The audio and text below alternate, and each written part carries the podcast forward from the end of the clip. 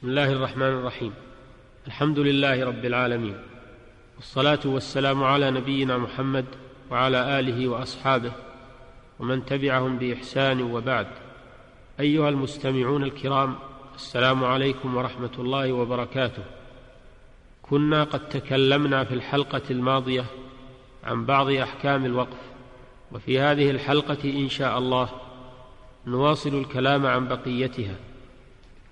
فمن أحكام الوقف أنه يجب العمل بشرط الواقف إذا كان لا يخالف الشرع لقوله صلى الله عليه وسلم المسلمون على شروطهم إلا شرطا أحل حراما أو حرم حلالا ولأن عمر رضي الله عنه وقف وقفا وشرط فيه شروطا ولو لم يجب اتباع شرطه لم يكن فيه فائدة فإذا شرط من الوقف مقدارا معينا لأحد أو شرط تقديم بعض المستحقين على بعض أو جمعهم أو اشترط اعتبار وصف في المستحق أو عدمه أو شرط النظر على الوقف لشخص معين أو غير ذلك من الشروط لزم العمل بشرطه ما لم يخالف كتابا ولا سنة. فإن لم يشترط شيئا استوى في الاستحقاق الغني والفقير والذكر والأنثى من الموقوف عليهم وإذا لم يعين ناظرا للوقف أو عين شخصا ومات فالنظر يكون للموقوف عليه إن كان معينا وإن كان الوقف على جهة كالمساجد أو من لا يمكن حصرهم كالمساكين فالنظر على الوقف يكون للحاكم يتولاه بنفسه أو ينيب عنه من يتولاه ويجب على الناظر أن يتقي الله ويحسن الولاية على الوقف لأن ذلك أمانة في عنقه ائتمن عليها.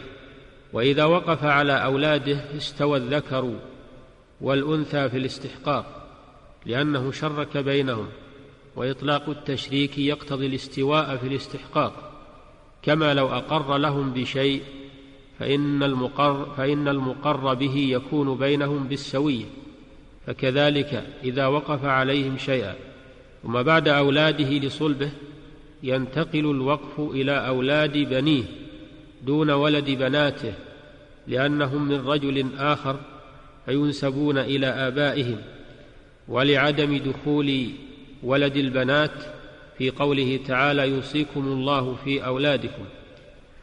ومن العلماء من يرى دخولهم في لفظ الأولاد لأن البنات أولاده فأولادهن أولاد أولاده حقيقة والله أعلم. ولو قال وقفت على أبناء أو بني فلان اختص الوقف بذكورهم لأن لفظ البنين وضع للذكور حقيقة. قال تعالى أم له البنات ولكم البنون. إلا أن يكون الموقوف عليهم قبيلة كبني هاشم وبني تميم فيدخل فيهم النساء لأن اسم القبيلة يشمل ذكرها وأنثاها. لكن إذا وقف على جماعة يمكن حصرهم وجب تعميمهم والتسوية بينهم. وإن لم يمكن حصرهم واستيعابهم كبني هاشم وبني تميم لم يجب تعميمهم لأنه غير ممكن. وجاز الاقتصار على بعضهم وجاز تفضيل بعضهم على بعض في توزيع غلة الوقف لأن مقصود الواقف بر ذلك الجنس وذلك يحصل بإعطاء بعضهم.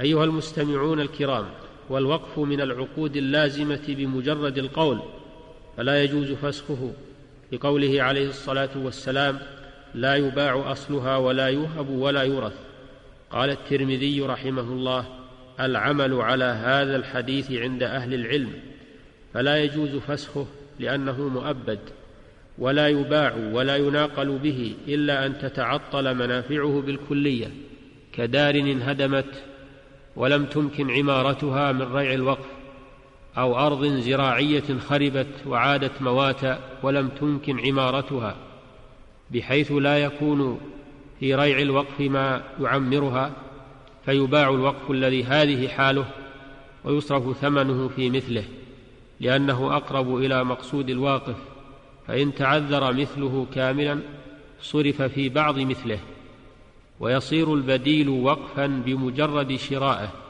وإن كان الوقف مسجدا فتعطل ولم ينتفع به في موضعه كأن خربت محلته فإنه يباع ويصرف ثمنه في مسجد آخر.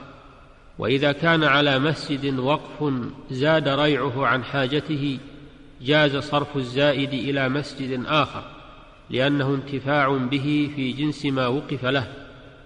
وتجوز الصدقة بالزائد من غلة الوقف على المسجد على المساكين وإذا وقف على معين كما لو قال هذا وقف على زيد فإنه يعطى كل سنة مئة فلو قال هذا وقف على زيد يعطى منه كل سنة مئة وكان في ريع الوقف فائض عن هذا المقدر فإنه يتعين إرصاد الزائد.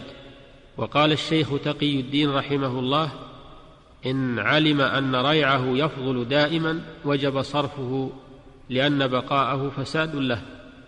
وإذا وقف على مسجد فخرب وتعذر الصرف عليه من الوقف صرف في مثله من المساجد. أيها المستمعون الكرام إلى الحلقة القادمة بمشيئه الله تعالى لنواصل الحديث عبر هذا البرنامج فيما تيسر من الفقه الاسلامي ونسأل الله لنا ولكم العلم النافع والعمل الصالح إنه سميع مجيب. الحمد لله رب العالمين. وصلى الله وسلم على نبينا محمد وآله وصحبه.